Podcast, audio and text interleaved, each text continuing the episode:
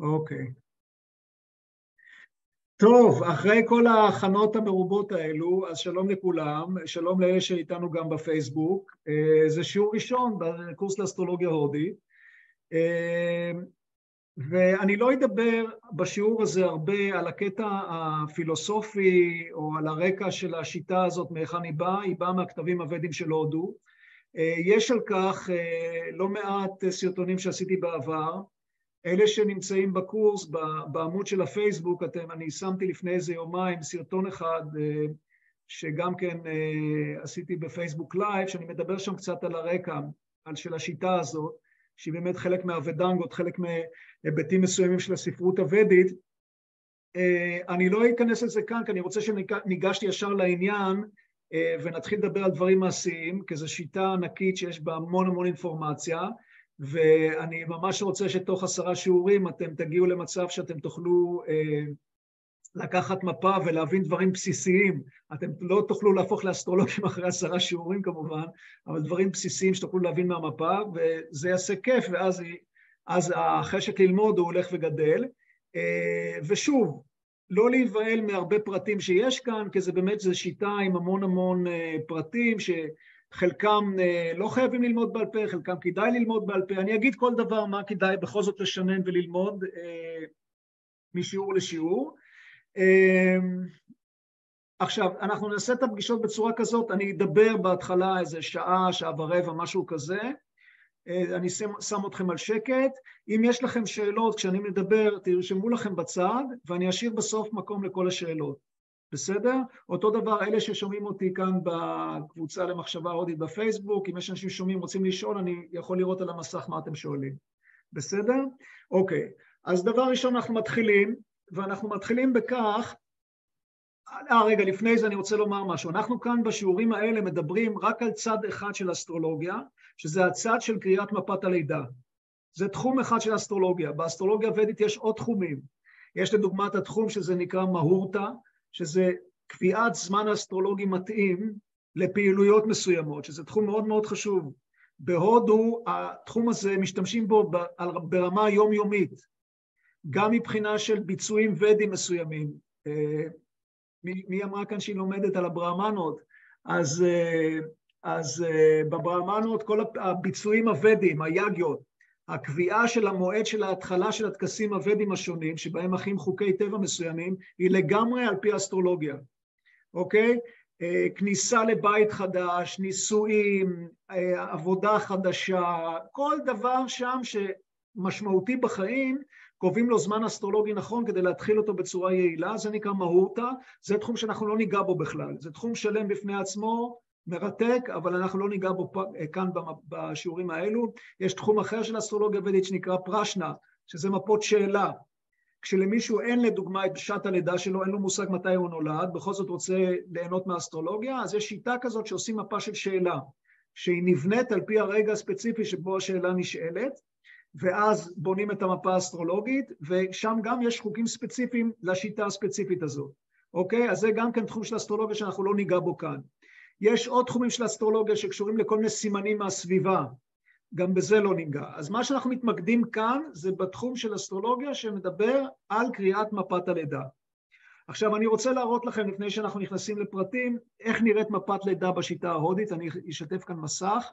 אלה שאיתי בפייסבוק, סורי, אני לא יכול לשתף פה, אבל אני אחר כך אשים פרינט בתוך הווידאו הזה, אתם תוכלו לראות גם כן איך המפה נראית.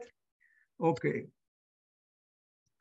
טוב, אז uh, אתם רואים, כך נראית מפת הלידה.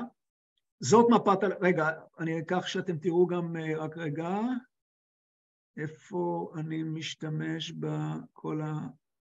הנה, פה. אוקיי. טוב, אתם רואים. את החץ שלי? רואים את החץ, כן, אוקיי. אז זה, מה שאנחנו רואים כאן, כל זה, כל, ה, כל הריבוע המלבן הגדול הזה, זה, זאת מפת הלידה. אוקיי, כך נראית מפת לידה באסטרולוגיה ההודית, שמי שמכיר קצת את האסטרולוגיה המערבית יודע שזה שונה לגמרי מהשיטה המערבית. ורק שתקבלו מושג מה המפה הזאת כוללת. המפה האסטרולוגית, יש, וזה אבני היסוד של השיטה, ובהם אנחנו נצטרך בהתחלה, כשאנחנו מתחילים את הקורס, אנחנו צריכים, צריכים ללמוד את אבני היסוד האלו, שזה בעצם כאילו האלף-בית, שאנחנו חייבים להשתלט עליו כדי לעבור לדברים יותר מורכבים של הבנה של קומבינציות שונות שקיימות במפה. אז מה זה אבני היסוד? קודם כל יש תשעה כוכבים, זה נקרא, זה, הכוכבים האלה נקראים בסנסקריט גרהה, שהפירוש של המילה גרהה זה משהו שהוא תופס אותנו.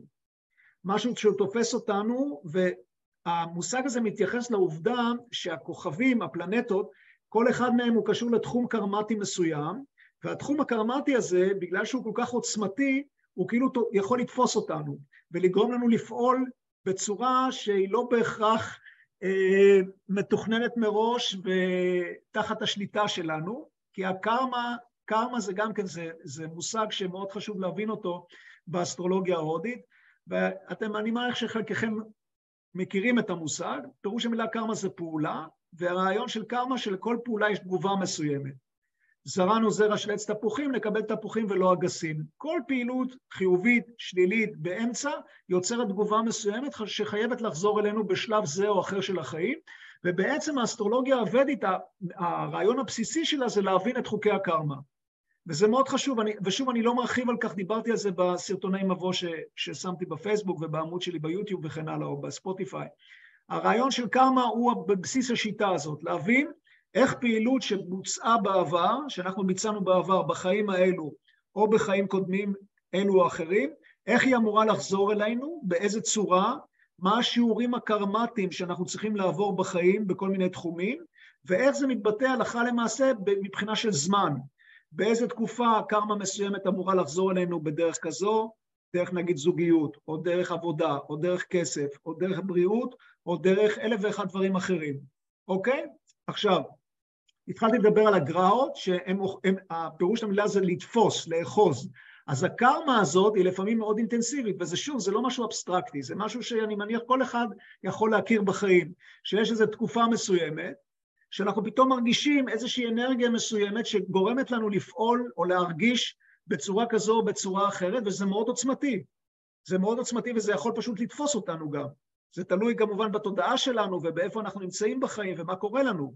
אבל פתאום, סתם לדוגמה, קטסטרופה, זה יכול להיות לטוב ולרע. אז נגיד אם זה לרע, נגיד מישהו נמצא בזוגיות ופתאום יש צרות צרורות, או מישהו בעבודה ופתאום אה, מפטרים אותו, או כל מיני דברים כאלה, או מישהו פתאום זוכה בהרבה כסף, או מישהו פתאום אה, מרגיש מעולה. אתם מבינים, הקרמה זה לא רק דברים שליליים, זה גם דברים חיוביים. אז מכאן באה המילה הזאת של גרא, שזה אחיזה. והאסטרולוגיה הוודית מדברת על תשעה גרהות, על תשעה כוכבים. עכשיו, בדרך כלל באנגלית קוראים לזה פלנטס, שהפירוש המילה פלנט זה כוכב לכת. אז אנחנו נשתמש עדיין במילה כוכבי לכת, למרות שזה לא לגמרי מדויק, כי השמש לדוגמה היא לא כוכב לכת, ובכל זאת היא חלק מהגרהות האלו, וגם הירח לא נחשב לכוכב לכת. אבל אנחנו נשתמש במילה כוכבים או כוכבי לכת, כדי אה, לקבל איזשהו מושג על, על הפלנטות האלו, על הגרהות האלו. אז זה דבר אחד, ש... והם מאוד חשובים. הגרהות, הכוכבי הלכת האלו, הם מאוד מאוד חשובים, הייתי אומר, הכי חשובים, ש... ולכן אנחנו נתחיל איתם. מדוע הם הכי חשובים? כי גם באלמנטים הנוספים של השיטה, שהם הבתים האסטרולוגיים, 12 הבתים של האסטרולוגים במפה, זה נקרא בבא, ו-12 הסימנים האסטרולוגיים, שזה נקרא רש"י, שזה טלה, שור, תאומים, כמו שאתם מכירים באסטרולוגיה הוודית, גם הם קשורים בעצם לגרהות, לכוכבים. איך הם קשורים?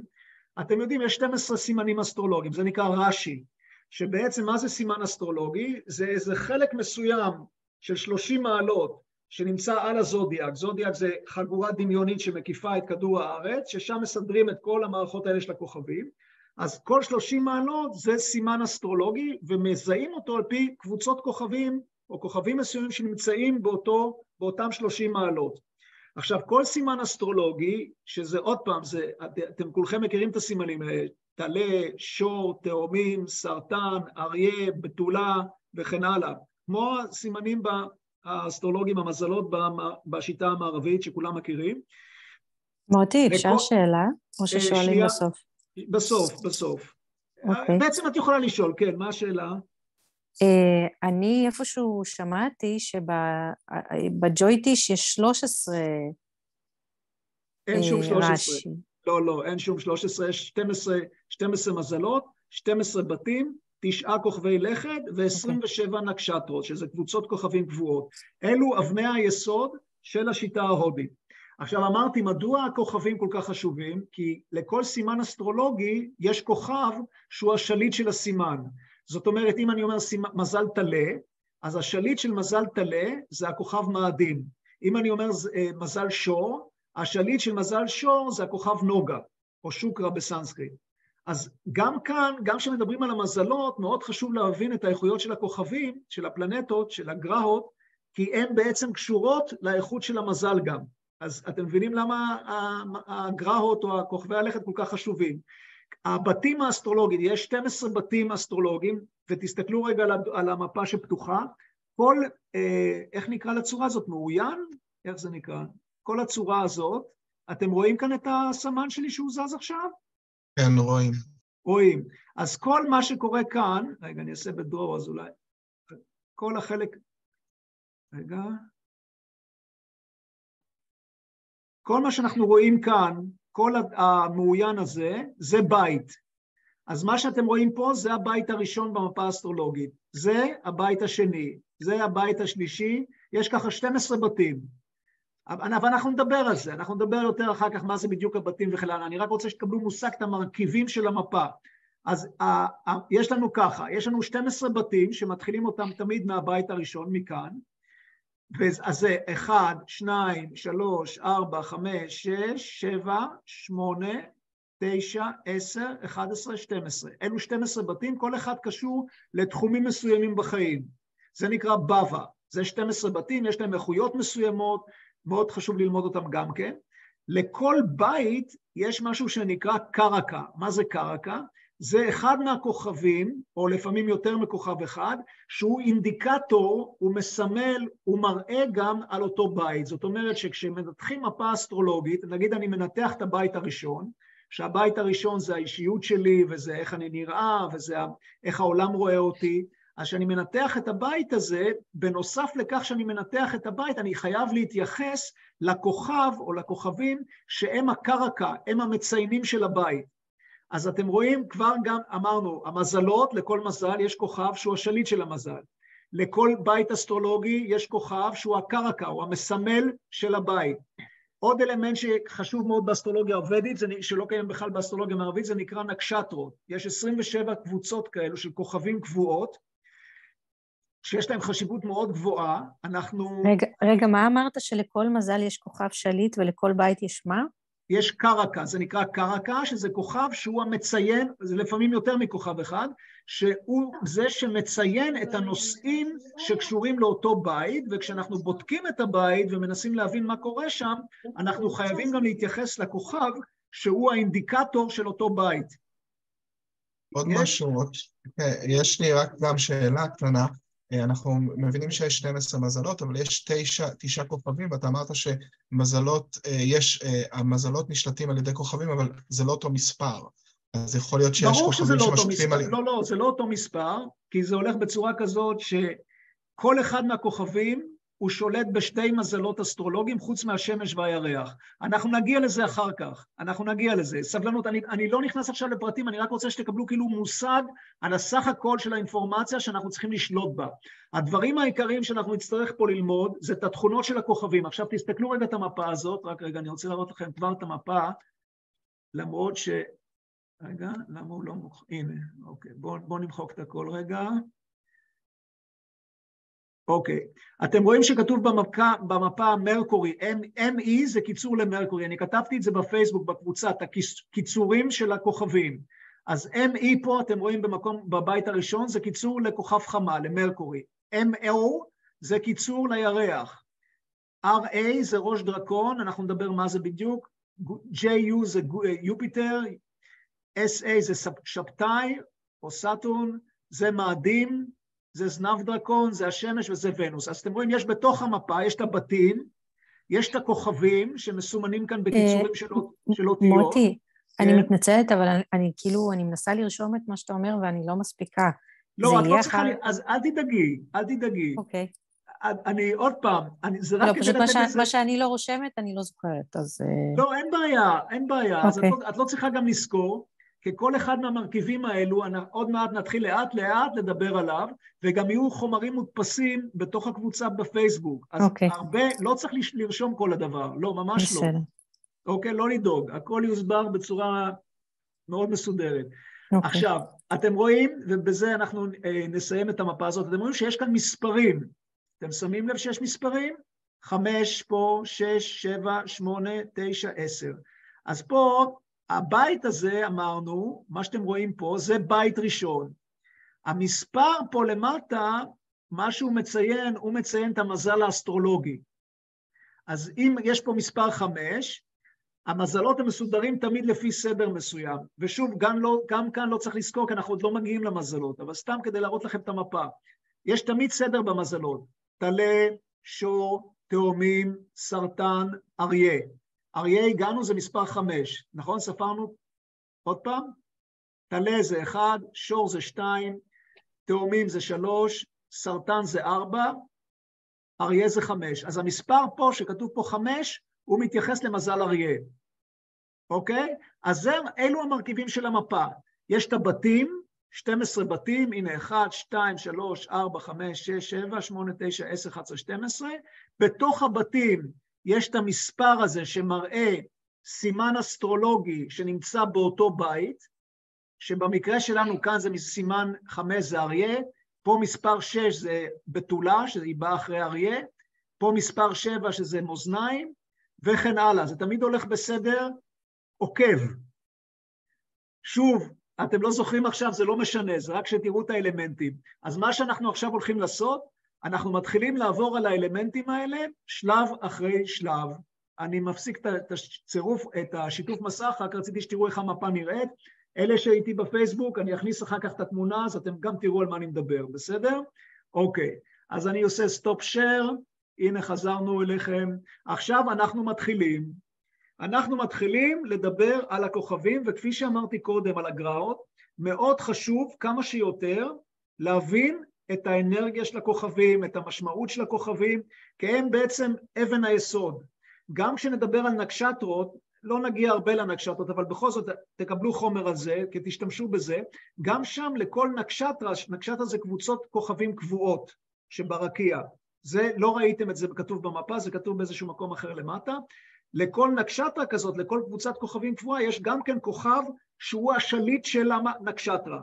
אז אתם מבינים, אז הכוכבים הם בעצם איזשהו משהו שהוא בכל ההיבטים הנוספים של השיטה, הבתים, המזלות, הנקשטרות, גם לכל אחד מהם יש גם קשר לכוכבים, ולכן כל כך חשוב להבין את הכוכבים בצורה עמוקה. עכשיו, הכוכבים בעצם, תשעת הכוכבים האלו, הם בעצם מכסים את כל התחומים של, ה, של היקום הזה. זאת אומרת, אנחנו פה, אני אגע בדברים חשובים שקשורים לכל כוכב, אבל אתם צריכים להבין שמעבר לדברים שאני אזכיר פה, יש עוד המון המון המון דברים אחרים שאני בכלל לא אתייחס אליהם ולא אנגע בהם.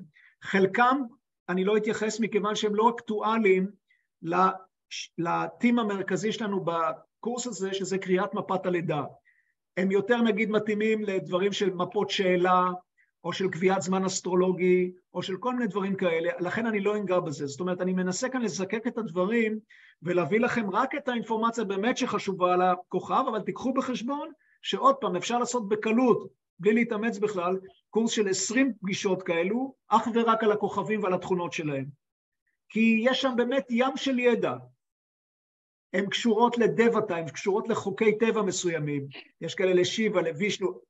יש פה, מיתול, יש פה סיפורים מאחורי הכוכבים האלה שזה מעל ומעבר, וזה דברים מרתקים, אבל אנחנו לא נוכל להיכנס לזה, כי אנחנו רוצים להגיע לאיזשהו מקום מעשי של הבנה בסיסית של מפת הלידה. אז אנחנו נתחיל. אה, אוקיי, אז אמרנו מה שהכוכבים עושים, הם מחזירים לנו השפעה קרמטית. הם מחזירים לנו בעצם השפעה קרמטית שאנחנו נוצ... יצרנו בחיים קודמים. וכל כוכב מחזיר את ההשפעה הזאת בהתאם לאיכויות שלו, לאיכויות של הכוכב שאנחנו עוד מעט נתחיל לדבר עליהן, ובהתאם לכך שהוא, איך הוא נמצא במפה, האם הוא חזק, האם הוא חלש, או האם הוא בצורה בינונית. כל כוכב במפה הוא מקבל חוזק מסוים. החוזק הזה תלוי איפה הוא נמצא. במיקומים מסוימים, במקומות מסוימות במפה, הכוכב יהיה חלש, הן בגלל שהבית, נגיד, האסטרולוגי שבו הכוכב יושב הוא בית בעייתי, או בגלל שאותו כוכב מקבל היבטים, כוכבים אחרים בעייתיים מסתכלים עליו ויוצרים שם בלגן, או שמבחינה של המעלות שלו הוא לא נמצא במצב טוב. בקיצור, יש כל מיני דברים שאנחנו נדבר עליהם. כוכב יכול להיות חזק וכוכב יכול להיות חלש. בסנסקריט או בשיטה ההודית קוראים לזה מי, אה, כוכב יכול להיות מרע וכוכב יכול להיות מיטיב. זאת אומרת שגם כוכב שהוא לגמרי חיובי, הכוכב בוא נגיד הכי חיובי זה יופיטר, צדק בעברית או גורו בסנסקריט, שהוא אמור להיות הכוכב הכי מיטיב. הוא עושה את הדברים הכי פנטסטיים, הכי חיוביים, אבל גם הוא, ברגע שהוא מקבל השפעות שליליות במפה, ואנחנו נלמד איך לראות השפעות חיוביות ואיך ללמוד השפעות שליליות, ברגע שהוא מקבל השפעות שליליות, אז הוא יכול לעשות גם צרות. אתם מבינים? אז אני פה עכשיו, אני אתחיל לתאר את הכוכבים, ואני אתאר דברים חיוביים שהכוכב הזה יכול להביא כשהוא נמצא במצב חיובי, ודברים בעייתיים יותר שהכוכב הזה צריך, יכול להביא כשהוא מקבל השפעות שליליות, אוקיי? עכשיו, יש, יש כל מיני מושגים שכדאי לדבר עליהם קצת אולי בעצם לפני שאני מתחיל לדבר על התכונות של השמש והירח. זה כמה מושגים, אה, אה, כמה מושגים בסיסיים. אחד זה מושג שנקרא, הכוכב יכול להיות נעלה או נופל. במיקום מסוים במפה, כשאני אומר במיקום מסוים, כאן הכוונה היא, הכוכב יושב, כפי שראיתם, בבית מסוים, שבבית המסוים הזה יש גם סימן אסטרולוגי מסוים. עכשיו, כל כוכב מרגיש אחרת בסימנים האסטרולוגיים האלו.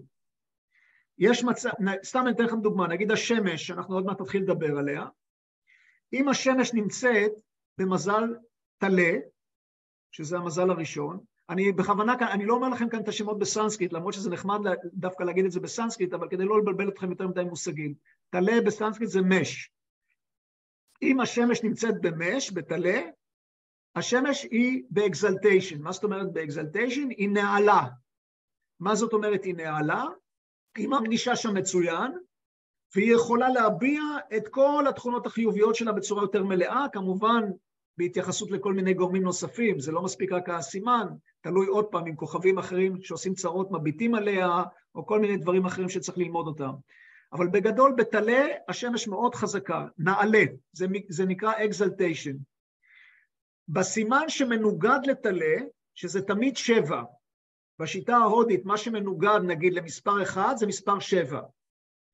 אז מה, המספר, מה המזל השביעי מטלה? זה מאזניים. כי אנחנו סופרים, טלה, שור, תאומים, סרטן, אריה, בתולה, מאזניים. לא לדאוג אם אתם לא זוכרים את הדברים האלה, אנחנו אחר כך, אני אתן לכם רשימות, אנחנו נגיע לדברים, הכל יהיה מסודר, רק את העיקרון אני רוצה שתבינו. כשהשמש נמצאת במאזניים, שזה בדיוק מנוגד לטלה, היא בנפילה, מה שנקרא debilitation, ואז היא לא מסוגלת בכלל להביע את האיכויות החיוביות שלה, או כמעט בכלל. אז זה שני מושגים שחשוב להבין אותם בהקשר של הכוכבים, שכוכב יכול להיות נעלה וכוכב, יכול להיות בנפילה. כוכב גם יכול להיות בבית שלו, in his own house. מה זאת אומרת בבית שלו? אתם זוכרים שדיברנו בהתחלה שיש 12 סימנים מזלות, 12 מזלות, ושכל מזל נשלט על ידי כוכב מסוים. אתם איתי? אוקיי, אז השמש, לדוגמה, היא שליטה של מזל אריה. אז אם במפה האסטרולוגית אנחנו רואים את השמש במזל אריה, המונח הטכני שמסביר את הצירוף הזה נקרא שהשמש נמצאת in his own house, בבית שלה. למה בבית שלה? כי היא נמצאת בבית שהשליט של המזל, אריה, זה השמש. כשמישהו נמצא בבית שלו, הוא מרגיש נהדר. אז, אז גם שם השמש יכולה להיות מאוד חזקה. אז מבחינה של החוזק של הכוכב, כשהוא נעלה, זה מאה אחוז נגיד, של עוצמה שיכולה לבוא לידי ביטוי מכך שהוא נעלה. כשהשמש נמצאת באריה, שזה הבית שלו, שלה, שלו, שמש שלה, אז, אז הוא יכול לתת 50% מהתוצאות החיוביות שלו. כשהוא נמצא במאזניים, ששם הוא נופל, הוא יכול לתת קרוב לאפס או קצת, בכל זאת הוא ייתן משהו, אבל יהיו שם בעיות, כי הוא בנפילה.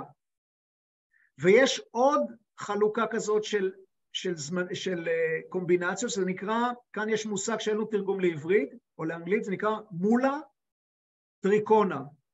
מולה טריקונה זה עוד פעם, זה מיקום מסוים של השמש, לדוגמה, עם השמש, זה ה...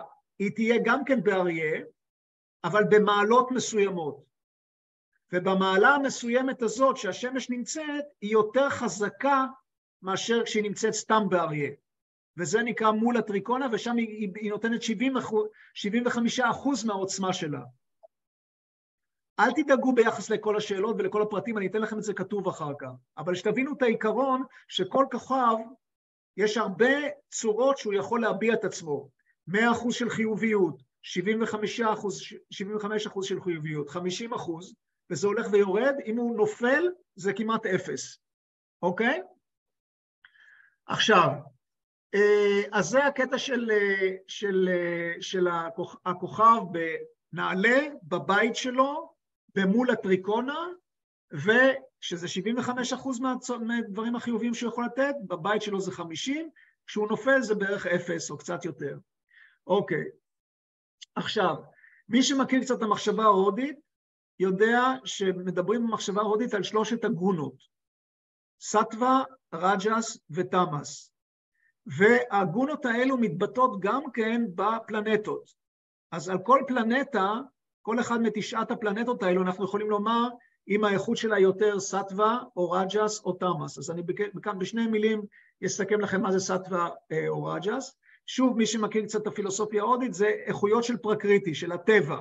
הגונות הן כוחות או איכויות בסיסיות שקיימות ביקום, וכל אחד מהם מייצג איזשהו כוח או איזושהי עוצמה מסוימת מתוך המציאות הזאת שנקראת טבע, הפרקריטי. והם בעצם, בפילוסופיה של הסנקיה, הם בעצם יוצרות את הריבוי שקיים בבריאה. וכל ה, כל ה, כל מה שאנחנו רואים בתחום החיצוני של החיים וגם בתוכנו, גם בתחום הפנימי שלנו, הוא קשור לאיזושהי קומבינציה או לאיזושהי השפעה של הגונות, של שלושת הגונות האלו. אז רק בכמה מילים על כל אחד מהגונות, שהם, שתבינו במה מדובר. סטווה זה איכות שמייצגת טוהר, צלילות מחשבתית, כלילות, בהירות, הרמוניה, כל הדברים היפים האלה. רגיעה מנטלית. כשסטווה חזקה, היא מגבירה בנו רגיעה, שלווה, אהבה, היא מחזקת את האנרגיה הרוחנית באדם, אוקיי? אז זה, זאת סטווה. הגונה השנייה נקראת רג'ס, והיא מייצגת אנרגיה, פעילות, פעילות שיכולה להיות אינטנסיבית, אנרגיה שיכולה להיות, היא יכולה להיות גם חיובית, אבל היא יכולה להיות גם יותר מדי אינטנסיבית. אז רג'ס יוצרת חוסר שקט, רג'ס יכולה ליצור כל מיני הפרעות בחיים, אלימות, תשוקות חזקות, אה, גישה אגרסיבית, שהרג'ס הוא אינטנסיבי מדי, אה, כאב, חוסר שקט, היא גורמת לאנשים להיות מאוד צמודים לתחום החומרי של החיים, לתחום החיצוני של החיים.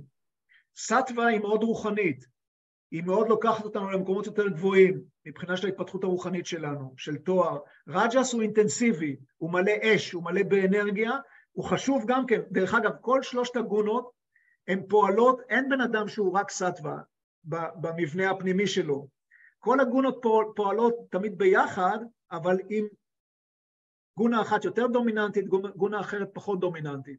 אז רג'ס, עוד פעם, הוא כשהוא חזק מדי, אז האדם מתייחס רק לתחום החיצוני של החיים, הוא לא בדיוק מחובר לאנרגיה רוחנית גבוהה.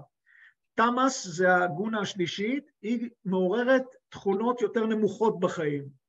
היא, היא, כשהיא דומיננטית מדי, היא מחברת את האדם לאנרגיות שהן יותר חייתיות, יותר נמוכות, היא מייצגת עצלנות, חוסר פעילות, פערות, כבדות, עצלנות, אמרתי כבר, היא גורמת ברמה האינדיבידואלית לחוסר מודעות, היא יכולה ליצור נזק, היא יכולה ליצור התנוונות. אה, כשאנשים נשלטים על ידי תמ"ס, אז הם לא בדיוק אה, יוצרים דברים בחיים, הם לא בדיוק אינטליגנטים, הם לא בדיוק מביאים תועלת לסביבה ולעצמם, אז זאת גונה יותר בעייתית, אבל שוב, ברמה הקוסמית, תמ"ס הוא גם חיוני, אוקיי?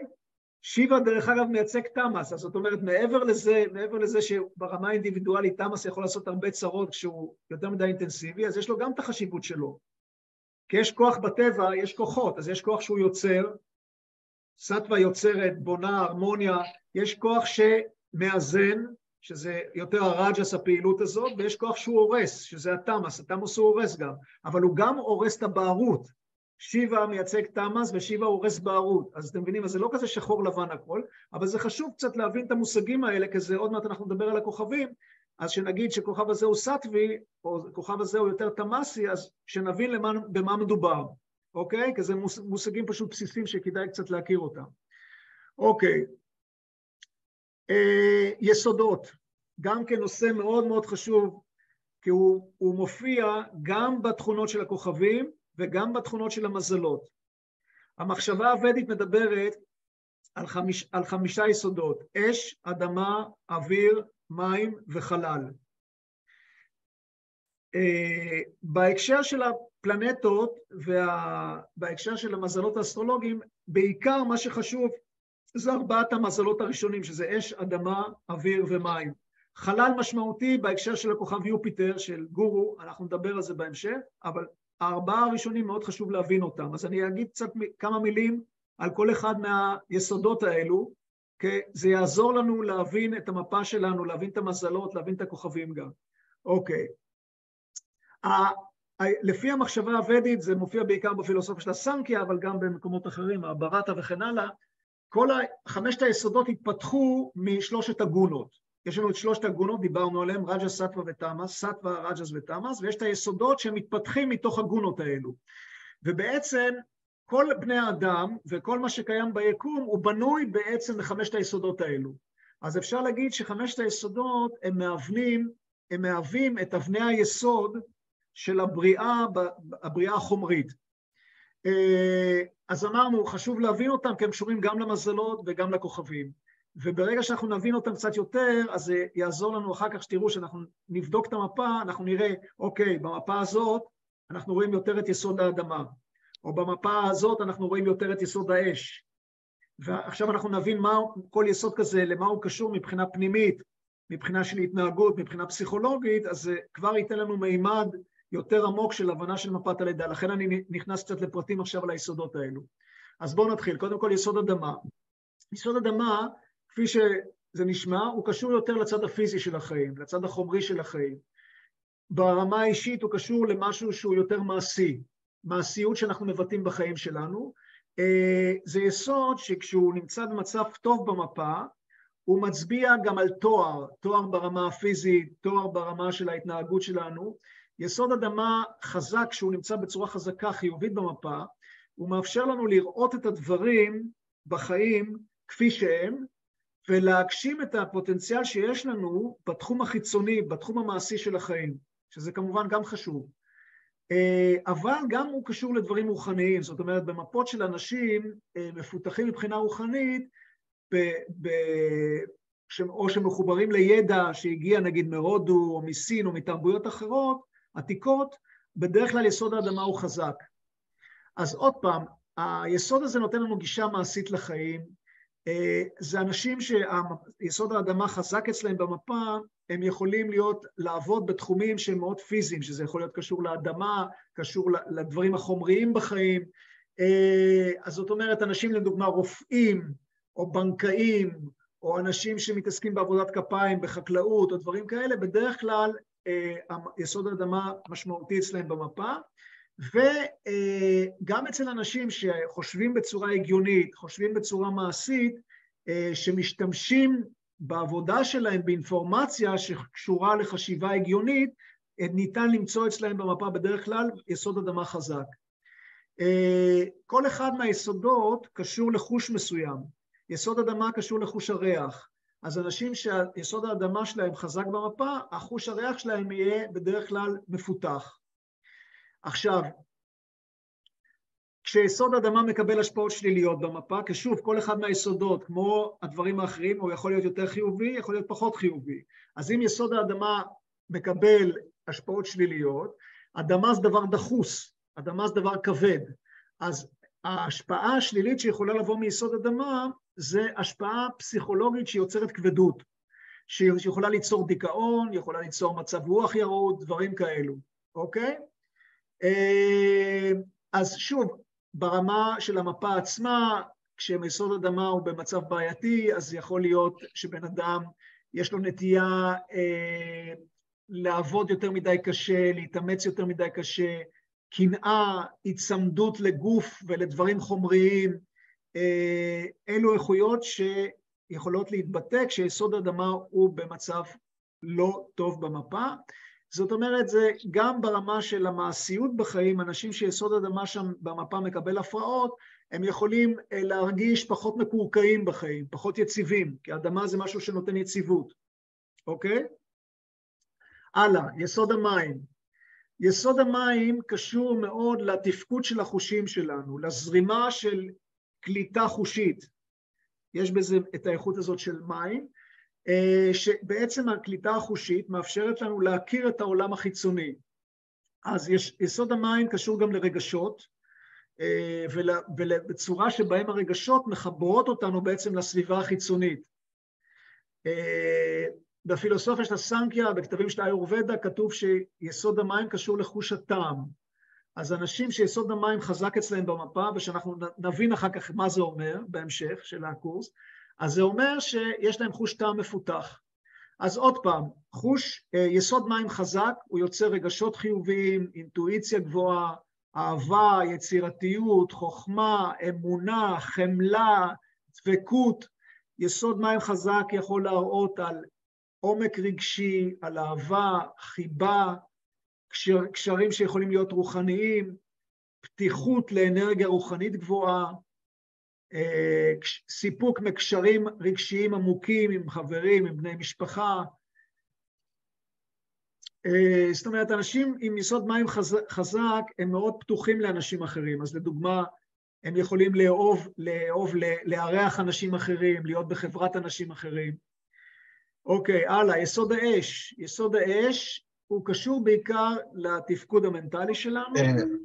אבל גם... מה היסוד, מה מים שהוא לא מאוזן? כאילו... מים, אמרתי, מים שהוא לא מאוזן, הוא יוצר, הוא יוצר אה, תלות רגשית, אה, בעצם לא אמרתי, אתה צודק. מים לא מאוזן יכול ליצור תלות רגשית מוגזמת באנשים אחרים. מים לא מאוזנים יכולים ליצור חוסר בהירות. מים לא מאוזנים יכולים ליצור מצב שלבן אדם קשה לשים גבולות באינטראקציה שלו עם אנשים אחרים. אבל בעיקר, הם, מים לא מאוזנים, הם בעיקר יוצאים הפרעות בצד הרגשי של החיים שלנו. אוקיי, יסוד האש. יסוד אש חזק מראה על אומץ, על נטייה להיות מאוד פעילים בחיים, על יכולת לתת השראה לאנשים אחרים. האש היא מייצגת את הצד היצרי, את הצד העוצמתי שלנו. עכשיו, אש חזקה, אז עוד פעם, היא יכולה להיות, לתת השראה לאנשים אחרים, היא יכולה להיות אה, אה, מאוד, אה, איך אומרים, ליצור אנרגיה חיובית של לעשות דברים, לדחוף דברים, אבל כשהאש היא חזקה מדי, אז כמובן שהיא יכולה ליצור כעס מוגזם, אה, גישה, גישה אגואיסטית, אה, התנהגות אלימה, כמו שאנחנו מכירים כשיש שורפת. אה, מבחינה של חושים, אה, האש קשורה לחוש הראייה, אז כשהיסוד של האש חזק במפה, הוא מאפשר לנו ליהנות מדברים מיופי ברמה הוויזואלית. יסוד האוויר. יסוד האוויר קשור לכל התנועה בגוף, וכל התנועה במערכת העצבים, לנשימה שלנו, הוא קשור למחשבות, הוא קשור לפעילות מנטלית. אוויר הוא מייצג את הצד האינטלקטואלי הגבוה שלנו, את היכולת שלנו לחשוב בהיגיון, עכשיו, יסוד אוויר גם קשור לדרך שאנחנו מתייחסים לאנשים אחרים בחברה. זאת אומרת, דרך היסוד הזה אנחנו בעצם מסתכלים מה שקורה בחוץ מסביבנו, ומסיקים מכך מסקנות גם ביחס למיקום שלנו, ביחס לכל הסובב אותנו. אה, מבחינה של חושים, היסוד האוויר קשור לחוש המגע. אז אם יסוד האוויר חזק במפה שלנו, זה בדרך כלל יוצר חוש מגע, אנשים שחוש המגע שלהם מאוד מפותח. אז שוב, אם אה, היסוד האוויר חזק, אז האדם הוא חברותי, אה, יש לו נטייה לאהוב, לדון בדברים ולדסקס דברים אחרים. אה, זה מראה, יסוד אוויר חזק מראה גם שמבחינה מנטלית יש יכולות גבוהות, וגם מבחינה של עקרונות מוסר או מצפון, הן יכולות להיות גבוהות, כשיסוד האוויר הוא חזק ומאוזן, וכש... הריכוז של יסוד האוויר הוא יותר מדי חזק, אז זה יכול ליצור חוסר שקט, זה יכול ליצור חוסר קרקוע, זה יכול ליצור ריחוק, אנשים שמתרחקים מאנשים אחרים. אוקיי, אז אלו ארבעת היסודות החשובים. יסוד, הקשה, האתר, או המרחב, או הספייס, זה שוב יסוד שהוא מאוד רוחני, זה בעצם הקשה, או היסוד של החלל, ממלא את כל הבריאה. אז יש לו אלמנט רוחני מאוד חזק, ואנחנו נראה שכשנגיע לכוכב יופיטר, צדק או גורו, ששם יסוד הקשה הוא חזק. אבל ארבעת היסודות הקודמים הם יותר משמעותיים מבחינה של בדיקה של המפה ומה שקורה שם. אוקיי, אז דיברנו, דיברנו ה, על היסודות, עכשיו בואו נדבר עוד על הדושות. מי שלמד פה איורבדה מכיר את המושג הזה שלושת הדושות, נכון? איורבדה מדברת על כך ש... יש שלוש איכויות שנקראות דושו, שהן קשורות לכל התפקוד המנטלי והפיזי שלנו, והן גם נמצאות בטבע, קיימות גם בטבע. השמות של, ה, אה, של הדושות זה ואטה, פיתה, כאפה. ואני כאן מזכיר אותם ממש על קצה המזלג, כי שוב, זה מי שרוצה קצת להעמיק בזה, צריך ללמוד קצת איורבדה. מי שמתעניין, צרו איתי קשר, יש קורס מאוד מרתק על איורבדה שאפשר לראות אותו באונליין. אתם מוצאים פרטים, תשאלו אותי אחר כך. אוקיי, עכשיו, כל אחת מהדושות קשורה לשתי יסודות. דיברנו עד עכשיו על יסודות, ולכן אני עכשיו מגיע לדושות, כי הן קשורות ליסודות, אוקיי? כשהדושות מאוזנות, עכשיו, אצל כל אחד מאיתנו, כל שלושת הדושות נמצאות, וגם בחוץ, בטבע, אוקיי? כשהדושות מאוזנות, הן מאפשרות לנו ליהנות מבריאות טובה, וכשיש חוסר איזון בדושות זה בסיס למחלות הן ברמה המנטלית והן ברמה הפיזית. אז בואו נדבר קצת על הדושות. הדושה הראשונה נקראת ואטה. ואטה היא קשורה, היא, אפשר לומר שהיא מקבילה לסטווה, והיא קשורה ליסוד האוויר והחלל. ליסוד האוויר והחלל ולכל התנועה שמתרחשת במערכת העצבים ובגוף.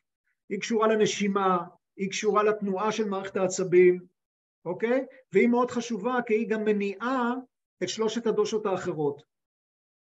אז כשהוות המאוזנת היא יוצרת צלילות וחדות ובהירות, אנשים תופסים דברים מאוד מהר, אנשים אה, מביעים אה, בהירות וצלילות מאוד גבוהה בחייהם. כשוות הלא מאוזנת היא יוצרת תזזיתיות, חוסר שקט, בעיות בשינה, זה כל אחד מהדושות שהיא לא מאוזנת יכולה ליצור כל מיני בעיות מבחינה בריאותית, אני לא אכנס לזה יותר מדי פה, זה נושא שלם שנקרא אסטרולוגיה רפואית, שלא חושב שאנחנו נגיע אליו בקורס הזה, כי שוב, זה תחום עצום. אה, אבל רק שתקבלו מושג מה זה הדושות האלו, כי כל אחד מהכוכבים גם קשור לדושות, אוקיי? פיתה זה, היסוד, זה הדושה השנייה, היא קשורה ליסוד האש והמים, והיא מקבילה בגונות לרג'ס. אתם זוכרים, דיברנו על רג'ס, אז המקבילה בפיזיולוגיה של זה זה פיתה. פיתה אחראית לחום בגוף ולחילוף החומרים. כל התנועה של חילוף החומרים בגוף קשורה לפיתה. זאת אומרת, אחרי שאנחנו אוכלים, אז האיכות של פיתה היא זאת שאחראית לכך שהגוף יעכל את המזון כמו שצריך. הדושה השלישית נקראת כאפה, שהיא קשורה ליסוד המים והאדמה, והיא מקבילה לתמאס. וכאפה זה היציבות של הגוף, המבנה של הגוף, השרירים של הגוף, השומן של הגוף. כל הדברים האלה קשורים למבניות הזאת של הכאפה. אוקיי, אז אמרנו זה ממש על קצה המזלג, וזה בסדר, ולא לא להיבהל מכל השמות האלה. אני מודע לזה שאני מפוצץ אתכם קצת ביותר מדי מונחים ומושגים, אבל קודם כל אני אכניס לקבוצה בפייסבוק סיכומים של העניינים האלה, ואז תוכלו לראות את זה קצת יותר מקרוב, ושוב, זה לא בהכרח דברים שאתם צריכים לזכור. עוד מעט נגיע לדברים שכן צריך לזכור, אבל זה פשוט כדי להבין את השפה שמדברים כאן באסטרולוגיה, בהודית, כי זו שפה שהיא שונה. באסטרולוגיה המערבית אף אחד לא מדבר על גונות, אף אחד לא מדבר על דושות, זה, זה דברים שקיימים רק באסטרולוגיה ההודית, ויש עוד הרבה כאלו, שאני, מתוך התחשבות, אני לא מפצץ אתכם ביותר מדי מושגים חדשים. אוקיי, אז אמרנו, כל אחד מתשעת הגרהות, מתשעת כוכבי הלכת, קשור לגונה מסוימת, קשור לדושה מסוימת. שהקשרים האלה הם אלו שמעצבים את ההשפעה המנטלית והפיזיולוגית של אותו כוכב על החיים שלנו, אוקיי? טוב, עוד, עוד מושג, ובזה, ואחרי זה נראה לי שלמרות שיש עוד דברים, אני אעבור אה, קצת, לש... נתחיל לדבר על הכוכבים עצמם, כי אחרת אנחנו לא, אנחנו לא נתקדם מספיק. יש במחשבה הוודית, החברה מחולקת לוורנות, לארבע מעמדות, או קסטות, או איך שקוראים לזה, ויש להם גם כן קשר לאסטרולוגיה. מה זה המעמדות האלו? יש לנו את ככה, את הברהמינים, שזה, ושוב מדובר בחלוקה בהודו בתקופה הוודית. מה שקורה היום עם החלוקה הזאת זה כבר בלאגן שלם, זה, אני לא נכנס לזה, אבל שתבינו שמדובר לא כיום איך שזה נראה בהודו, אלא לחלוקה הוודית המקורית. יש את, הברהמה, את הברהמין, או הברהמנה, שזה מעמד של אנשים שאמורים להתעסק בידע. אז זה יכול להיות ידע של הכתבים הוודים, זה יכול להיות ידע, ידע של ביצועים ודים, של טקסים שנקראים יגיות, איך לבצע אותם. איך לשיר את הוודות, איך ללמד את הוודות. הם מתעסקים בידע, אוקיי? זה המעמד הראשון. המעמד השני נקרא קשטריה. קשטריה זה הלוחמים. מעמד הלוחמים, הם היו אמורים להתרכז בכל הצד המנהלי של החברה, בפוליטיקה, בהנהגת המדינה. אם יש מלך שהוא המנהיג של המדינה בתקופה הוודית, הוא תמיד היה קשטריה, מעמד הלוחמים. המעמד השלישי נקרא ושיה. ויישיה זה הסוחרים, שהדרמה שלהם, הייעוד שלהם בחיים היה לעסוק במסחר, בעסקים, בדברים כאלו, וזה בדרך כלל, רוב האוכלוסייה הייתה שייכת לוויישיות האלו, והמעמד האחרון נקרא שודרות, אה, שהם אנשים שמתעסקים בעבודות שירות, עבודה ידנית ועבודות שירות. עכשיו, למה הזכרתי את זה כאן בכלל? אה, כי כל אחד מהכוכבים קשור לאחד מהמעמדות, מהמעמדות האלו, אז להבין, אז ש, שווה לזכור את המעמדות האלה, כי עוד מעט נתחיל לדבר, נראה איך זה מתח, מתחבר לכוכבים עצמם. בסדר? טוב, אז לדוגמה סתם, אנחנו מתחילים עם השמש, השמש קשורה למעמד הלוחמים. בואו נתחיל עם השמש. תחשבו רגע, כשאתם מסתכלים לרקיע, אתם מסתכלים על השמש, איזה תחושה אתם מקבלים? מה דעתכם? מדהים. איך? חום. דברו יותר חזק כדי שאני אשמע, אני לא שומע אתכם. חום. חום. אוקיי, מה עוד? עוצמה. עוצמה. השמש, אנחנו מסתכלים על השמש, היא מאוד עוצמתית, בעצם כל הבריאה הזאת לא יכולה להתנהל בלי השמש. בלי האנרגיה של השמש לא היה מה לאכול, לא היה שום דבר, זאת אומרת השמש כאן היא, היא לא סתם נמצאת במרכז הרקיע, במרכז המערכת, היא היא מאוד חשובה. עכשיו, באסטרולוגיה המערבית, מי שקצת מכיר, שם השמש היא הכי חשובה, כן? כשמישהו שואל אתכם איזה מזל אתם, ואתם אומרים אני מזל טלה או אני מזל שור, למה אתם מתכוונים? אתם יודעים? אתם מתכוונים לזה שכשנולדתם, השמש ברקיע הייתה במזל שור או במזל טלה. זאת אומרת שכל האסטרולוגיה המערבית היא מאוד מאוד מסביב לשמש, בגלל שהשמש כל כך עוצמתית.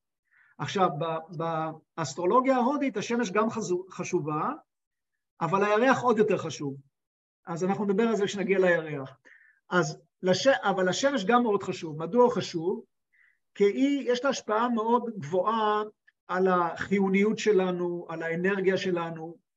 היא בעצם מייצגת את האטמן. מי שקצת מכיר מחשבה הודית, אטמן זה העצמי הגבוה שלנו.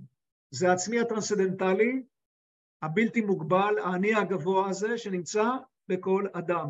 השמש מייצגת אותו, והעצמי הזה זה דבר מאוד מאוד חשוב. הוא בעצם הבסיס לכל הפעילות שלנו, אבל השמש, או לכל החיים שלנו, אבל השמש יחד עם זה מייצג, מייצגת גם את הג'יבה, גם את האגו. אתם רואים כאן איך שאותו כוכב מייצג דברים שהם בעצם, אפשר להגיד אפילו הפוכים. מצד אחד האטמן, שזה אני הגבוה, בלתי מוגבל, אלוהי, נצחי, בלתי משתנה, מצד שני את האגו. ושוב, לפי החוזק של השמש במפת הלידה, אנחנו נוכל לראות האם היא מחזקת יותר את הצד הגבוה של האטמן, או את הצד של האגו. עכשיו, השמש, כשהיא... היא לא בריאה בעליל. מה? הבית של השמש זה הבית הראשון? לא, לא, לא, לא. עזוב, אין, אין אוקיי. בינתיים, אנחנו, אנחנו בינתיים לא מדברים על הבתים של השמש. אנחנו, okay. אוקיי. עכשיו אנחנו נדבר רק על השמש עצמה, ולאט לאט זה יתחיל להיות, ב, ב, ליד, הקרקע, הקר, אנחנו, אני לא רוצה עכשיו להיכנס לזה, אבל בינתיים בואו נדבר על התכונות של השמש. אז השמש ככה, היא קשורה לביטחון עצמי, היא קשורה לאומץ, היא קשורה, היא קשורה לאוטוריטה, לכבוד, למעמד. התכונות האלה הן תכונות שבחברה המערבית מאוד מעריכים אותה. אז לכן השמש כל כך חשובה, אה, היא נחשבת לכוכב הכי חשוב באסטרולוגיה המערבית. אה, באסטרולוגיה ההודית, שוב, השמש גם חשובה, אבל הירח יותר חשוב. אה, אוקיי, אז בואו בוא נדבר קצת עוד על, הש, עוד על השמש. השמש ייצגה בחברה הוודית את הקשטריות, את מעמד המל, המלכים. המלכים נחשבו לקשטריה. אתם זוכרים שדיברנו על ארבעת הקסטות? קשטריה זה הלוחם, אבל זה גם המלך. המלכים בחברה הוודית, החובה שלהם הייתה להגן על כל האזרחים, להבטיח שכולם ייהנו מחברה הרמונית, מבריאות, כל הדברים האלו. לכן השמש קשורה לאיכויות מלכותיות. אז מה, זה, מה, מה הם איכויות מלכותיות? זה עצמאות, סמכותיות, מנהיגות, נדיבות, דאגה לאנשים אחרים, אז השמש, כשהיא מקבלת השפעות חיוביות במפה, היא מאירה את היסוד, מגבירה את היסוד הרוחני של, בחיים שלנו, שנמצא באדם, שזה האטמן. אז השפעה חיובית של השמש יכולה לסלק אנוכיות, יכולה לסייג שליליות, היא, מג... היא, היא מתגברת על חומריות שהיא יותר מדי אינטנסיבית. היא יכולה לגרום לבן אדם להזדהות עם אנשים אחרים, אבל יחד עם זה לשמור על הייחודיות שלו, זאת אומרת לא ללכת לאיבוד בתוך כל מיני איכויות אה, חיצוניות של החיים. עכשיו אנחנו דיברנו על הגונות, נכון? סטווה, רג'ס ותמאס. השמש היא מגלמת סטווה. שאתם זוכרים מה זה סטווה? תואר, חיוביות, יצירה, כל הדברים הגבוהים הזה. אבל, יש כאן אבל, שמצד אחד היא מגלמת סטווה, שזה גונה, כאילו אפשר להגיד כל התכונות החיוביות היפות האלה, אבל מצד שני, ברמה של הדושות, היא מגלמת פיתה, שפיתה זה איכות של אש. למה? כי אנחנו מסתכלים על השמש ברקיע וישר מתחממים, זאת אומרת, זה איכות של חום מאוד אינטנסיבי שמוקרן ממנה. עכשיו, בגלל שהחום שהשמש מקרינה הוא כל כך אינטנסיבי, אז כל כוכב שהוא קרוב מדי לשמש, הוא נחשב לקומבסט, הוא נשרף כאילו, אם הוא פחות או יותר במרחק של שמונה, שמונה מעלות מהשמש, יש מרחקים מדויקים לכל אחד מהכוכבים, אבל בערך שתקבלו מושג במה מדובר, במה מדובר, שהוא מתקרב מאוד לשמש, הכוכב נשרף, ואז הוא כמעט לא יכול לעשות כלום, אותו כוכב. כי החום העצום הזה שמוקרן מהשמש, כאילו שורף אותו, לא מאפשר לו להביע את האיכויות החיוביות שלהם, שלו. עכשיו, לכן, אני, הפלנטות, עוד סיווג של פלנטות שאני לא הזכרתי, נכון? לא דיברתי על מיטיבים ומרעים. הפלנטות מבוסס, מחולקות, תשעת הכוכבים מחולקים לכוכבים שהם מיטיבים וכוכבים שהם מרעים.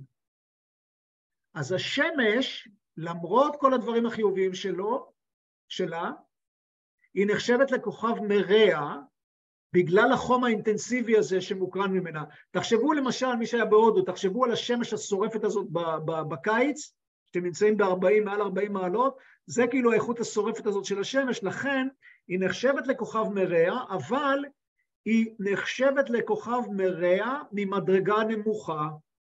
הכוכבים שהם מרעים ממדרגה גבוהה זה בעיקר שבתאי ומאדים, וגם ראש דרקון וזנב דרקון, שזה לא בדיוק כוכבים, זה נקודות מתמטיות, אני נדבר על זה שנגיע לשם, אוקיי?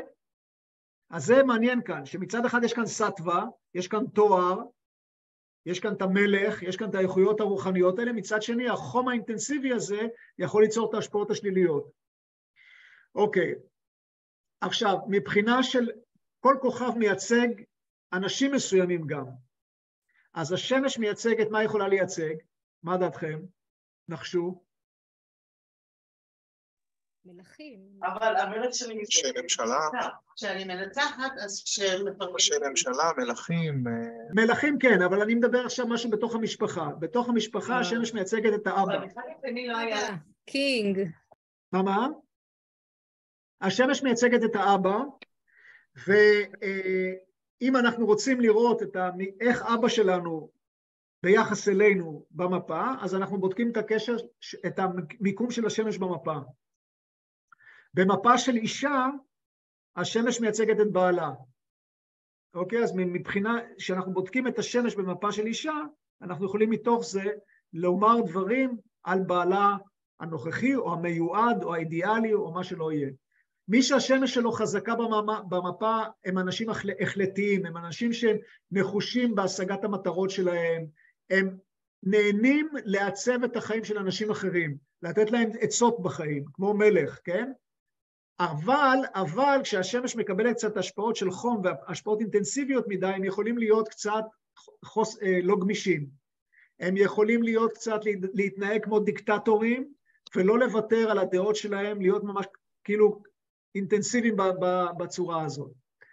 אז שוב, אתם רואים, לכל כוכב יש את הדברים החיוביים שלו, את הדברים השליליים שלו.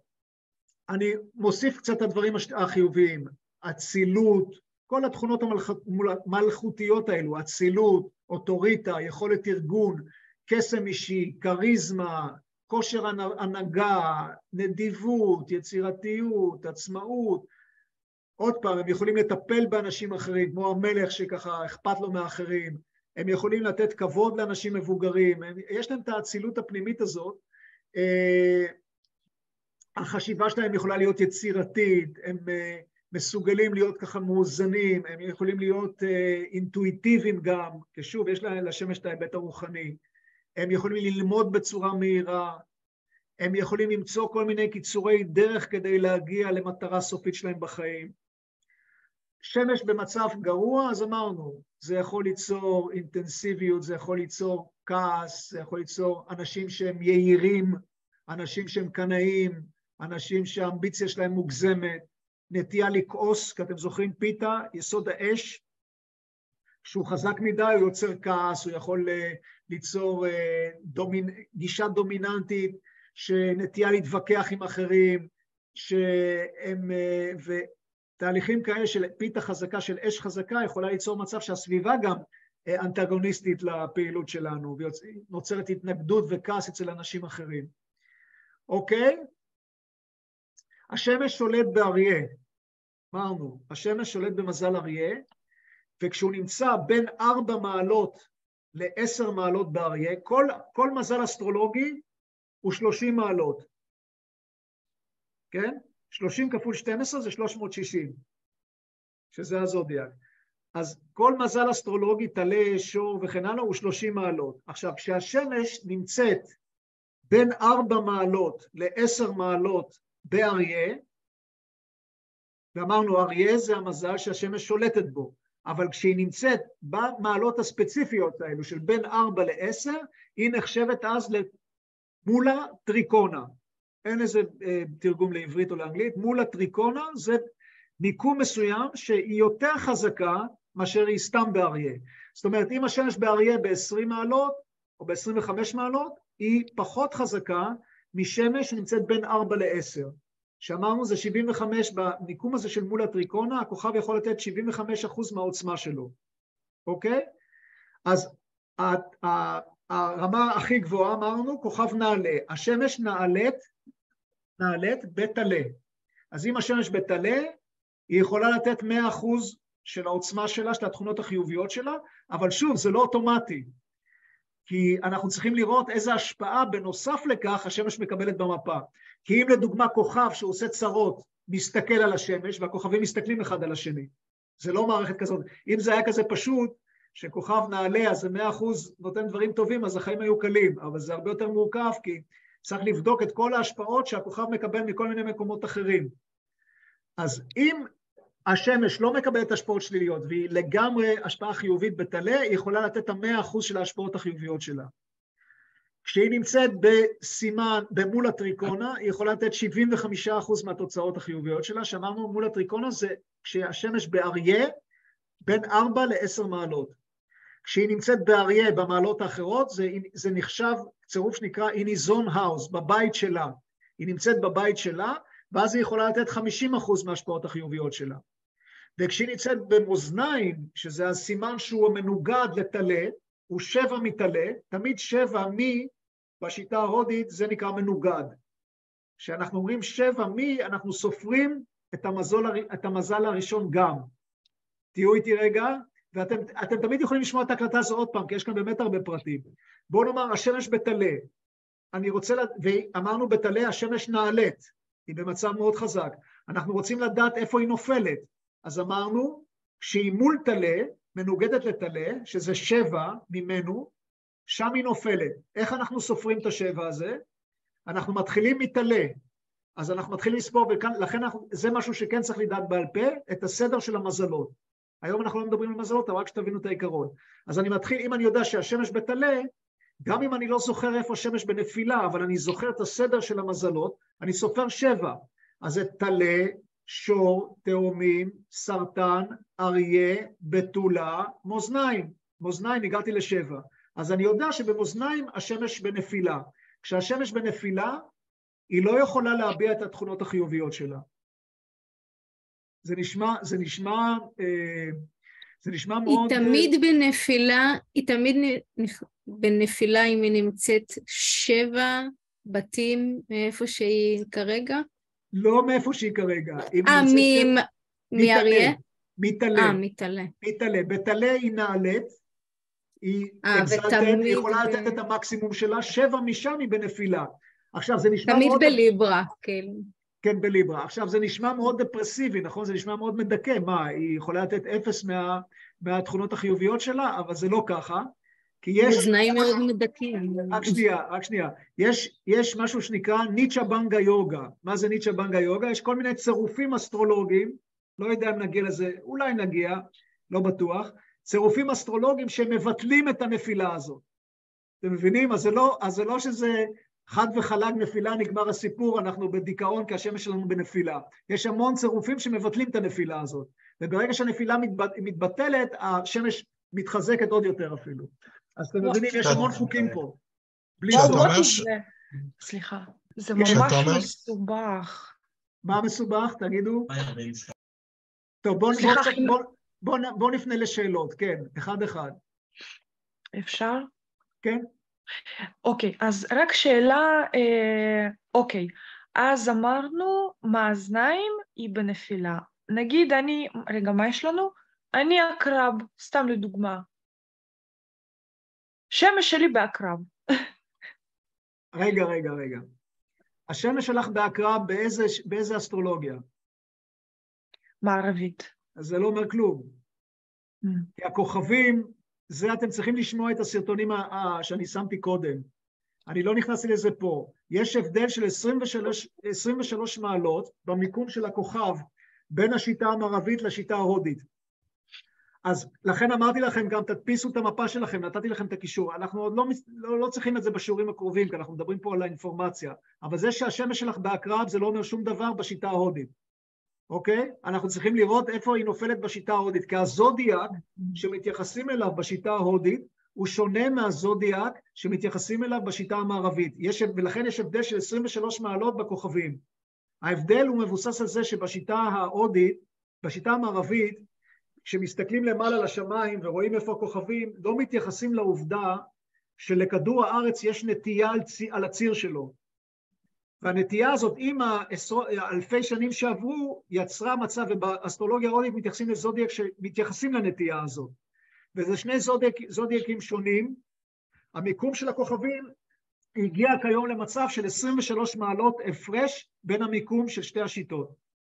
אז מה שאני מציע לכל מי שמכיר משהו מהמפה האסטרולוגית שלו במערב, שאתם באים פה לשמוע ולקרוא וזה, תשכחו מזה, כי השיטה שונה לגמרי.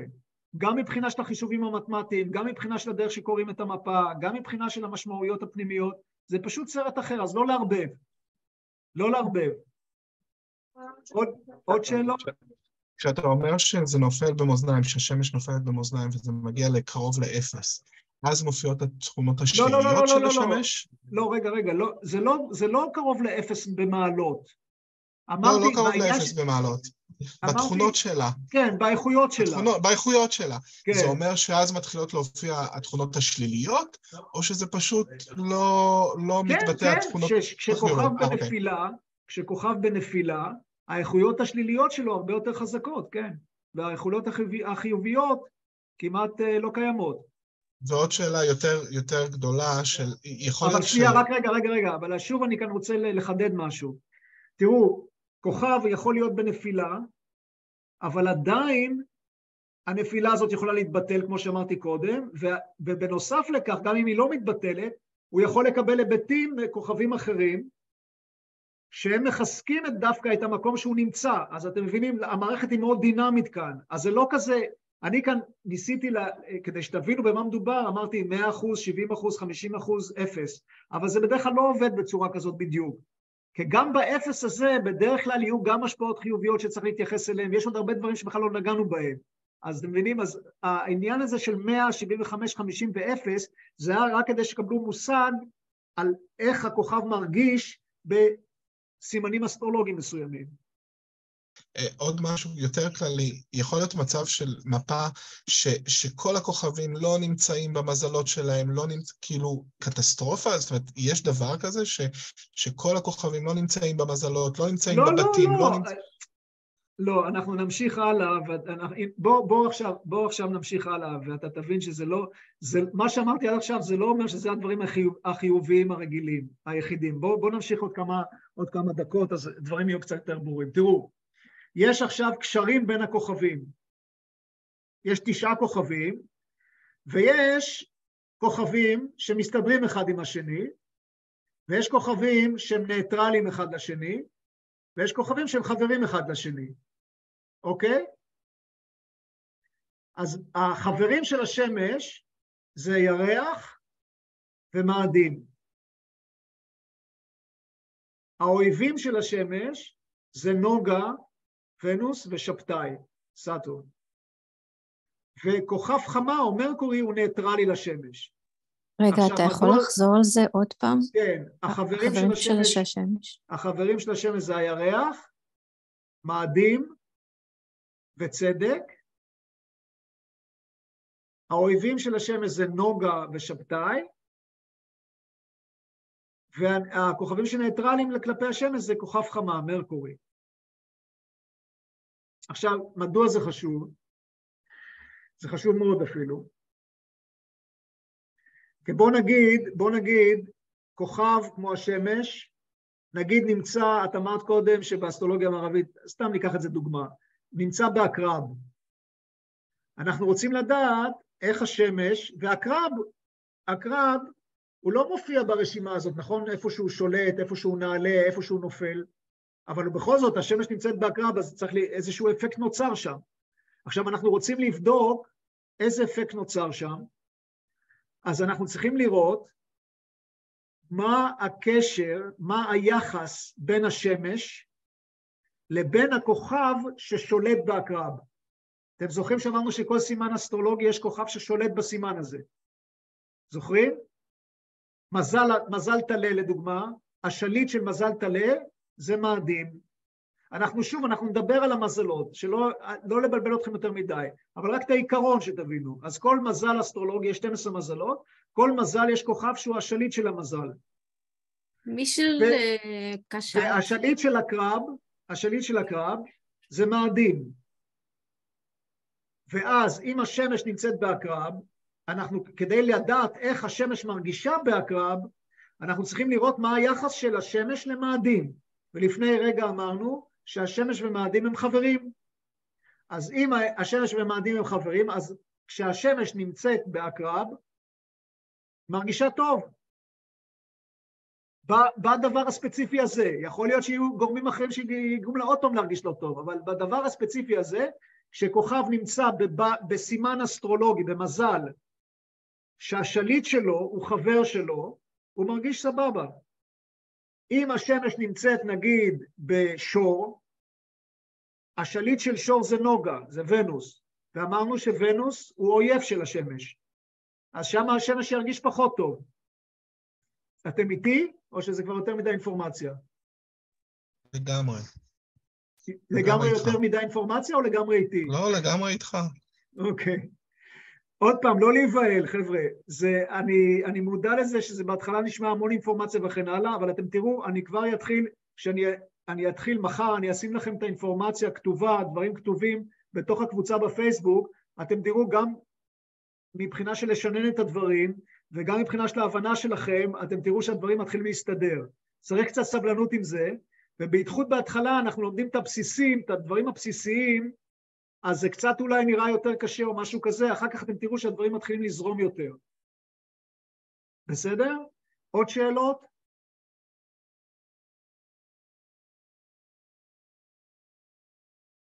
היסוד של האש, דיברנו על יסודות, אתם זוכרים? אש, אדמה, אוויר ומים וחלל.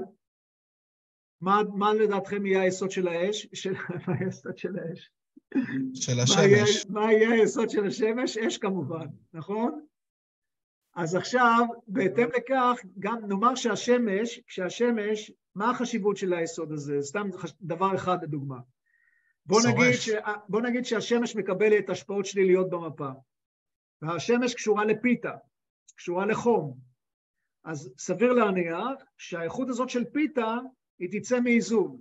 אז זה יכול ליצור חום בגוף, זה יכול להיות למשל בכבד, בעיות בכבד, כי הכבד קשור לאיכות של פיתה, של אש. זה יכול להיות בעיות בעור, זה יכול להיות הקרחה מוקדמת. אנשים שמקריחים זה קשור מאוד ליסוד אש. אה, בעיות באש זה יכול ליצור בעיות בעיניים. העיניים קשורות גם כן ליסוד האש.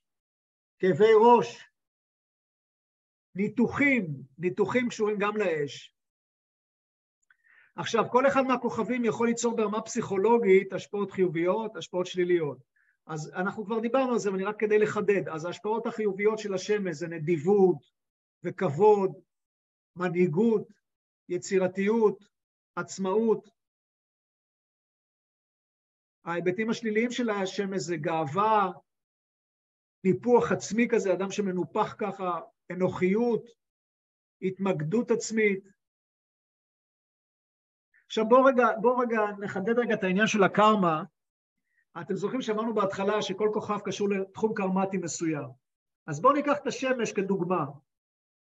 אמרנו למה השמש קשורה? השמש קשורה נכון להנהגה, לשליטה, לעוצמה, לכל מיני דברים כאלו, למלוכה. שאם אני מתרגם את זה נגיד לחברה המודרנית שלנו כיום, מה זה מלוכה? נגיד ראש ממשלה, זה גם כן, אה, אם אני רוצה לבדוק מה מייצג ראש ממשלה, זה השמש, כי הוא כאילו המלך של הממשלה או משהו כזה. עכשיו בואו בוא נאמר שמישהו, השיטה, האסטרולוגיה ההודית קשורה מאוד לתיאוריה הזאת של חיים קודמים, של הקרמה. התיאוריה אומרת שבן אדם נולד, הוא לא נולד, כמו שדקארט אמר, לוח חלק, שאז מתחיל לאסוף דברים, הוא כבר נולד עם סמסקרות, עם רשמים חבויים מחיים קודמים. עכשיו בוא נאמר שמישהו היה ראש מדינה, מלך, ראש ממשלה, לא משנה מה, ובוא נגיד שהוא היה, היה אכפת לו מאנשים, והיה מלך טוב, ורחמן, ודאג לאנשים, לבריאותם ולרווחתם, ולכל הדברים שמלך ומנהיג טוב צריך לעשות. אז הוא בעצם יצר קרמה חיובית בנושאים שקשורים לשמש. עכשיו, ברגע שבן אדם עוזב את העולם, והוא לא הגיע למצב של הערה, הוא לא השתחרר מהמחזוריות הזאת של לידה ומוות, שזה המצב של מוקשה, הוא לא הגיע למקום הזה, אז הוא בעצם, הוא עזב את הגוף הזה כשיש איזושהי קרמה שהוא יצר, נגיד בתחום הזה של השמש, בתחום הזה של ההנהגה, זה היה דומיננטי בחיים שלו. סביר להניח שכשאותו בן אדם ייוולד מחדש, השמש תהיה ממוקמת במצב טוב במפת הלידה שלו. מדוע? כי הוא יצר קרמה חיובית בתחום הספציפי הזה שאליו השמש קשורה. עכשיו, מה זה אומר השמש תהיה במצב טוב במפת, הלידה שלו? אז אנחנו כבר דיברנו על זה היום. אם למשל השמש שלו נמצאת בטלה, בלי השפעות שליליות של כוכבים אחרים, ועוד הרבה גורמים אחרים שצריך לבדוק שאני לא מדבר עליהם בכלל בינתיים, אז זה אומר שהשמש מקבלת השפעות חיוביות. לעומת זאת, אם אותו ראש ממשלה או מלך או whatever היה מושחת, חשב רק על הפופיק שלו, לא היה אכפת לו מאף אחד, אז הוא יצר קרמה שלילית בנושא הזה של השמש. ואז שהוא נולד מחדש, השמש יכולה לדוגמה להיות במאזניים, שהיא שם נמצאת בנפילה, או שהשמש יכולה להיות בשור, או שהיא גם כן לא מרגישה שם טוב, כי היא לא חברה של נוגה, השליט של שור. אוקיי? אתם מבינים את ההיגיון של העניין?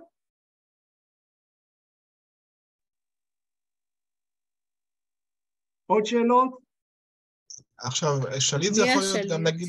שליט זה יכול להיות נגיד גם אבא של משפחה שהתנהג בצורה טובה למשפחה שלו, או נגיד מנהל של אה, מפעל כן, שהתנהג... כן. זאת אומרת, זה לא חייב להיות ראש ממשלה, כי אין לנו הרבה ראשי ממשלה. לא, לא, לא, ברור, ברור, ברור, סתם אני נתתי זה- דוגמה. כן, כן, זה מנהיג, זאת אומרת, אם, אם גלגול קודם היית מנהיג בסביבה שלך, מנהיג חיובי, ראש, אז, אז לזה מדובר, כן? זאת אומרת, זה כן, לא אבל מדובר זה רק על עוד ראשי פעם, זה לא ממשלה. רק זה.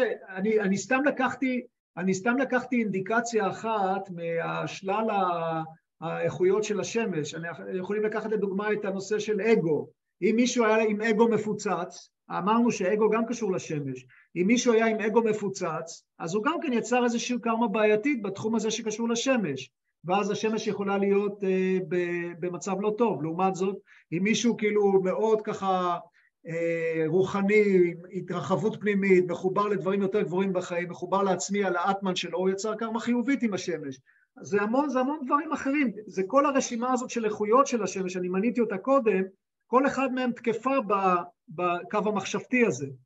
אבל פשוט כדי להבין איך כו- הכוכבים, עוד פעם, יש את, הכוכ... יש את הכוכב שנמצא שם למעלה ברקיע, אבל זה רק דבר אחד קטן מהסיפור. הכוכבים בעצם, לפי הבנה הוודית, הם נמצאים גם בתוך הפיזיולוגיה שלנו.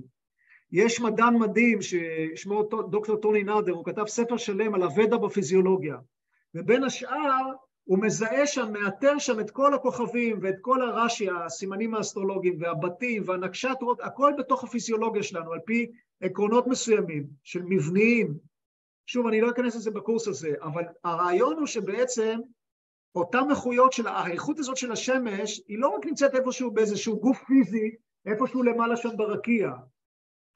השמש מייצגת גם דבע, היא מייצגת גם, מייצגת גם איזושהי איכות אלוהית מסוימת של אינטליגנציה יצירתית, שהיא פועלת גם בטבע והיא פועלת גם בתוכנו. אתם מבינים?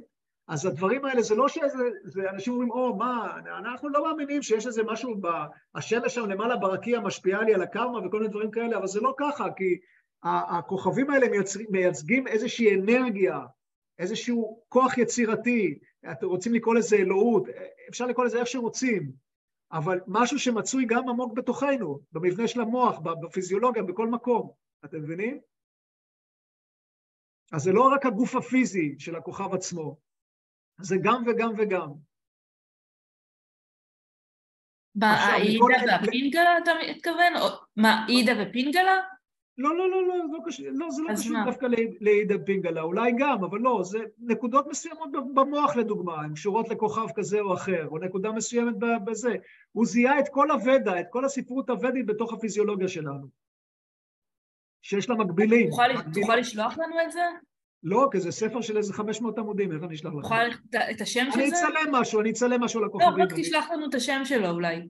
אני אצלם, את. אני העמוד שלו על הכוכבים ואני אכניס את זה לקבוצה בפייסבוק, בהחלט. Uh, עכשיו עוד, לכל אחד מהכוכבים, זה גם כן נושא שהוא מרתק מאוד, אבל אנחנו לא ניכנס לזה, כי אם ניכנס, אנחנו, כפי שאמרתי, אנחנו יכולים לעשות uh, עשרה שיעורים בקלות על, uh, על הכוכבים, וגם לא נסיים את כל העשרה, כי עוד פעם, זה, זה ים של ידע, אבל רק שתקבלו מושג, כל אחד מהכוכבים הוא גם קשור לחוק טבע מסוים, או לדבע מסוים. אז השמש קשורה לשיבה, השמש קשורה לרמה. מי שמכיר קצת, הרמיאנה, זה, זה אפוס מהספרות הוודית שמתאר את החיים של רם. רם היה מלך שכל פעילות שלו וכל עשייה שלו, הוא גילם בכך את עקרונות הדרמה, עקרונות של חיים בהתאם לחוקי הטבע. אז רם מייצג את השמש, שיבה זה כוח שמייצג את השמש. עכשיו, למה, מה המשמעות של זה? המשמעות של זה, מעבר לזה שזה מעניין מבחינה מחשבתית, פילוסופית, whatever, שיש, למשל אם השמש נמצאת במצב חלש במפת הלידה, ואנחנו רוצים לחזק את האיכות של השמש, למנוע השפעות שליליות, אז אנחנו נבצע יגיה או טקס מסוים לשיבה, שזה יכול להיות רודרם, זה יכול להיות, טוב, לא משנה, כל מיני טקסים כאלו או אחרים, שהם מחיים את האיכות הזאת של שיבה שקשורה לשמש. אז אנחנו יכולים להשפיע על השמש בצורה ישירה, כי יש מנטרות מסוימות, יש מזמור מסוים באתר ווודה, ביאג'ור ווודה, שקשור ישירות לשמש, בסוריה, השם של השמש בסנקריט זה סוריה. לכל אחד, דרך אגב, מהכוכבים האלה יש 108 שמות.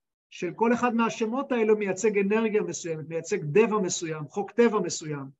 אפשר לשיר את השמות האלה, אפשר להחיות דרך טקסים ודיים או בצורה ישירה את השמש.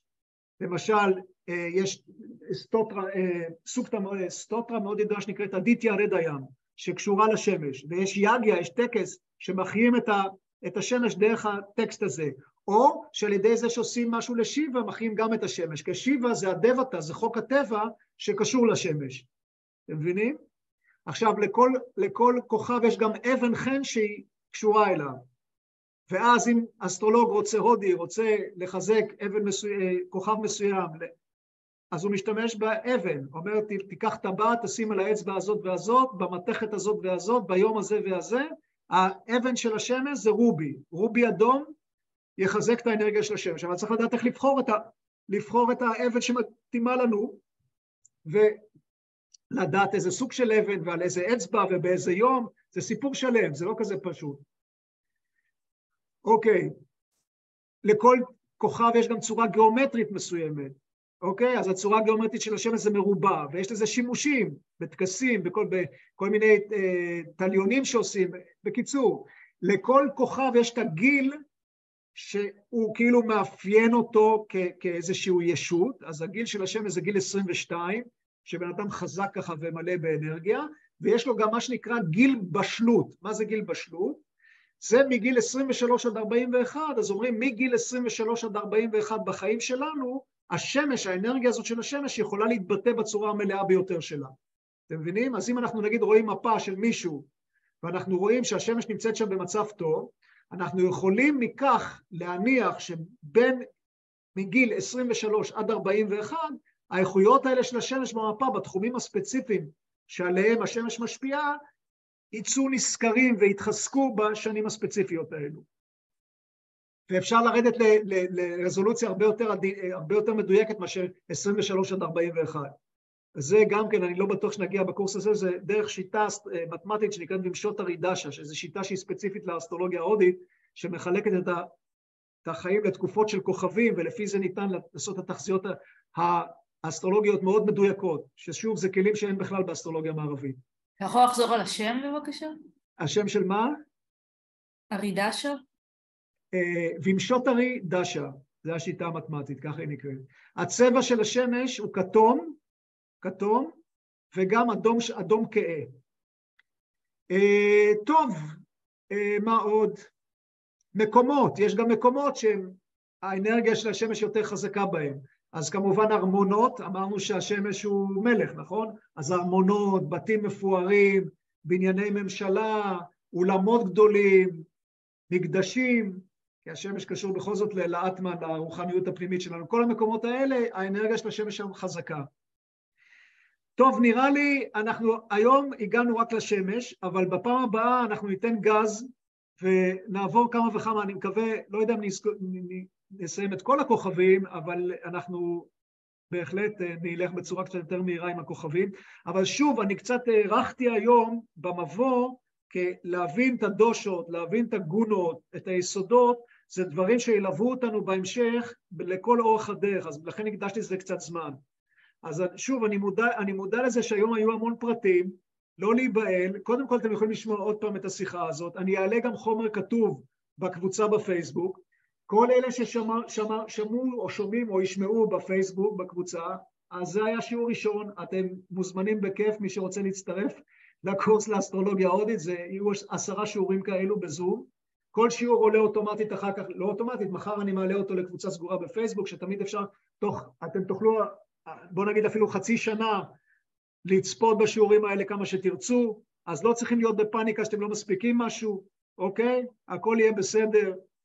והדברים לאט לאט יתחילו להיות יותר בהירים. לא, תראו, זו שפה חדשה, בייחוד אם אנחנו לא מכירים את זה, אז יש פה הרבה מושגים חדשים ושפה חדשה וכן הלאה, אבל אתם תראו עם הזמן שאתם מתחילים לשחות בדברים, זה נעשה יותר כיף, אוקיי? מישהו עוד רוצה לסיום עוד איזושהי הערה או שאלה? הערה באלף, הערה בעין? אתה תיתן לנו את הרשימה של איזה כוכב שולט באיזה מזל? ברור. ואת השמות שלהם? ברור, הכל, הכל יהיה לכם כתוב גם. אני, אה. אני אתחיל את זה, אני אתחיל, אנחנו נתחיל, אני אשים קודם כל בקבוצה בפייסבוק את, ה, את החומרים. איך אמרת שהקבוצה נקראת? הקבוצה נקראת, מה, את לא בקבוצה? אני לא יודעת, אני לא מוצאת. זה הקבוצה הסגורה שפתחת לנו, נכון? כן, כן, הקבוצה הסגורה שפתחתי. מי, מי לא שם- נמצא שם- שם? שם ההקלטה עולה? מה, שם? ההקלטות- שם ההקלטות עולות? כאילו שם אתה מעלה את הקלטות עולות, כן, שם הקלטות עולות. מישהו כאן לא חבר בקבוצה? מי קודם אמרה שהיא לא חברה שם, שהיא לא יודעת? אני לא רואה פשוט את כולכם אה, מול העיניים. אני, מאיה. מאיה? כן, אני לא רואה, לא, לא מוצאת אוקיי, אז אותה תיכנסי, בפייסבוק. אז תיכנסי לוואטסאפ, או שאני אשים שם עוד פעם את הקישור. יש את הקבוצת וואטסאפ של משתתפי הקורס, אני אשים שם עוד פעם את הקישור לקבוצת פייסבוק, תכניסי שם אה, בקשה ואני אאשר אותך. בסדר? מעולה, תודה. יופי. מוטי, אפשר, את ה... אפשר לדעת אה, מי שולט בכל... אה, בכל... אה, רש"י? ברור, רש"י? אני... אני, לא, כן? אני, לא, אני עדיין, לא, אני עוד לא אכתוב, אפשר, בטח שאפשר, אבל אני עדיין לא אכתוב את זה, כי אני רוצה שאנחנו נתמקד בכל שיעור באינפורמציה הספציפית של השיעור. יש מספיק מה ללמוד על הדברים שדיברנו היום, אז בואו נעזוב בינתיים את ה... אני, אני אכניס את כל האינפורמציה ש, שאקטואלית למה שדיברנו היום, על השמש. אוקיי. על השמש, והגונות והדושות ו- וכל הדברים שדיברנו, בסדר? טוב, אני סקרנית. מי זה של אה, Sagittarius? Sagittar זה, זה יופיטר, זה גורו. יופיטר, כן, אוקיי. צדק. טוב, בסדר, תודה. חבר'ה, אז שמחתי לדבר איתכם, ושיהיה, אנחנו נפגשים שוב שבוע הבא, יום שלישי, שבע וחצי, תנסו לא לאחר, בסדר? אוקיי, אז שיהיה היה לכם יופי. של שבוע, ולהתראות בינתיים, ביי ביי. תודה.